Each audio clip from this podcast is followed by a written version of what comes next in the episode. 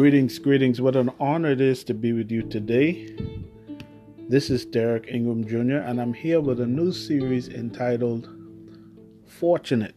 I'm reading from the book of Matthew, chapter 5,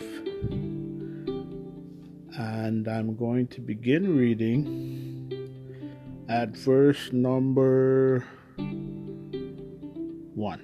Let's start at the beginning. It says, And seeing the multitudes, he went up into a mountain, and when he was set, his disciples came unto him, and he opened his mouth and taught them, saying, Blessed are the poor in spirit, for theirs is the kingdom of heaven.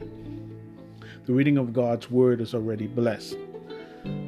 As I look back at this passage, um, I can't help but think about the first time I heard about the Beatitudes.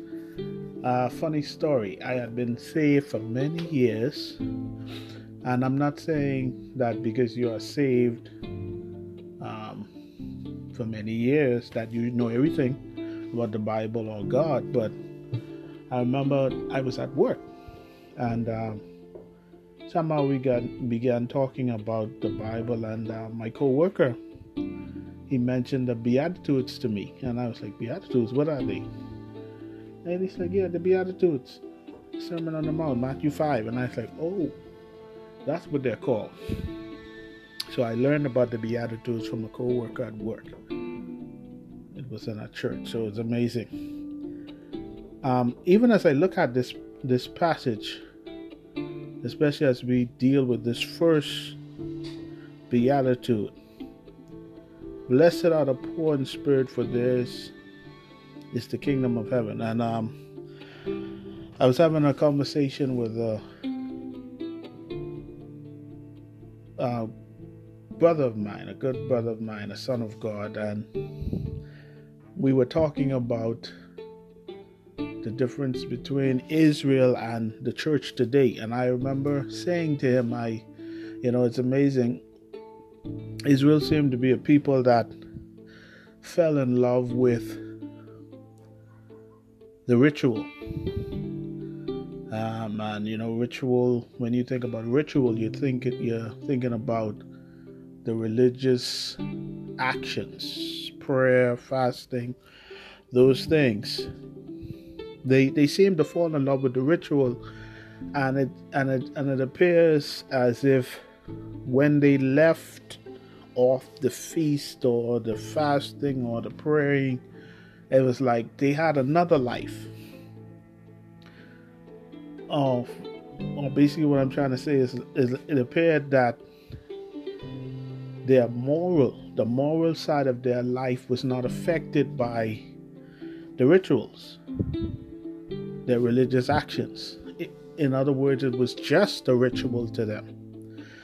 And, you know, um, I, I thought that was amazing because we were talking about it, and I remember saying, and it appears that the church today, um,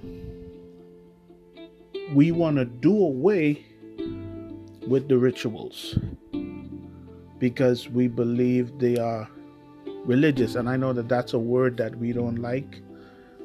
Um, the word religion, or and basically, religion really is derived from rituals. So the amazing thing is, it appears that the church today would like to do away with those things prayer, fasting, the word, and you may disagree with me. But those these things are actually rituals. They are this is how you practice ritual like I said before, rituals is the practicing of your religion. That's what rituals are. And the amazing thing is the moral aspect, our morality is the part that is actually shaped or enhanced by these rituals. And those rituals, again, I will repeat them, are prayer, fasting, reading the Word of God, to name a few. And uh, I believe that in order for us to be a good Christian, we're familiar with that term, we need both working cohesively. Now, you may choose to call it something else because I know the word religion is as a taboo word. We don't like that word, although it does tie in with what we have to do because these things are rituals. Our morality, and our morality is basically um, our standards. That's what our morality is. It's actually our standards. It's our it's the things that we hold dear to. That's what our morality is. It's it's the things that we adhere to, the things that we follow, the things that we believe. That's what our morality is. And mm. our morality can only be enhanced safely by these rituals, and I will name them again prayer, fasting, the Word of God, to name a few. Worship is another one. And I want you to ask yourself this question What would happen if you stripped away your rituals, your religious activity? You can put going to church as one of those, forsake not the assembling of yourselves together, reading the Word of God, worship, praying, fasting. What if you were to strip yourself away from those things and just live your life the way you wanted to live it? The the fact is your morality, the strands of your morality would be affected by something else or your environment wherever you dwell would affect your morality and I, and, I, and I, as I talk about this, I think about the fact that we are in this world, but not but not of this world, and there are some things that keep us separate from the world. And I think this is important because when we look at this this uh, verse of scripture here, blessed are the poor in spirit, for theirs is the kingdom of heaven.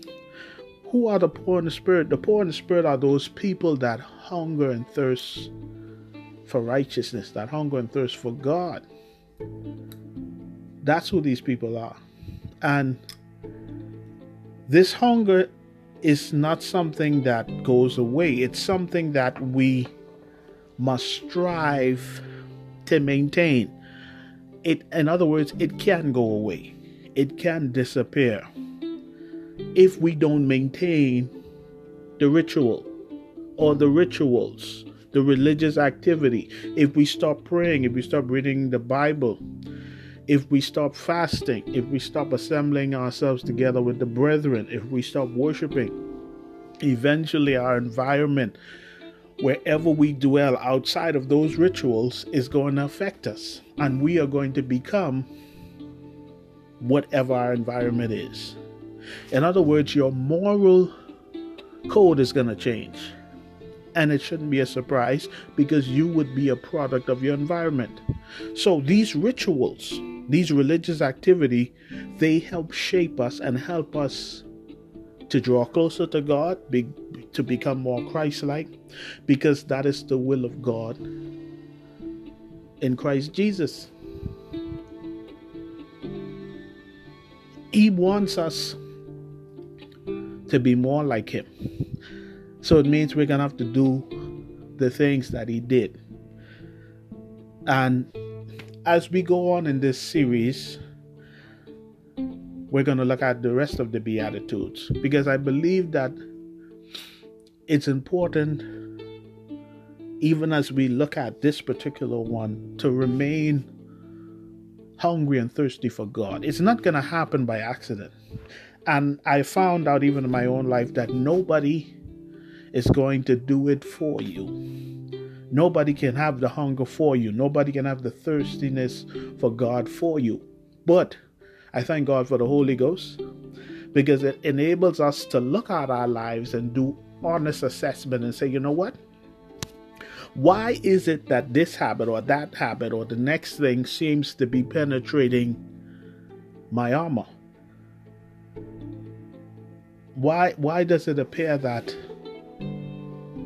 I'm falling weak in this area. And if you check it out, you'll find out that it's because you abandon the rituals. Let's marry both together the rituals the religious activity and the and the moral the moral part of us. Let's let's marry them. Let's understand that if we abandon these rituals, these religious activity, and I'll list them again because I, I don't think that's undone. Worship, prayer, uh, fasting, read, reading the Bible, and you can probably add some more to those.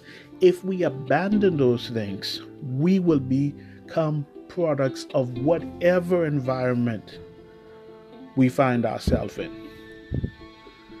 But the amazing part about what verse 3 is saying is theirs is the kingdom of heaven. Blessed is the poor in spirit, for theirs is the kingdom of heaven. And when you think about heaven, what do you think about? Some people may be thinking streets of gold, pearly gates, Jesus, of course, the Lord God,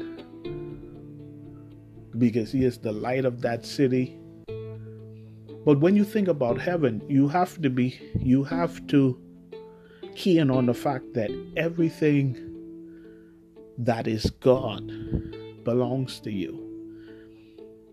And it's in Ephesians where we find out that because of what Christ did, we've now risen to sit in heavenly places with Him. So we begin the heavenly experience even while we are pilgrims here on earth. We begin to ascend into heavenly things. So I, I want to encourage you to maintain your moral code Maintain it with the rituals, your acts of religion. Blessings on you.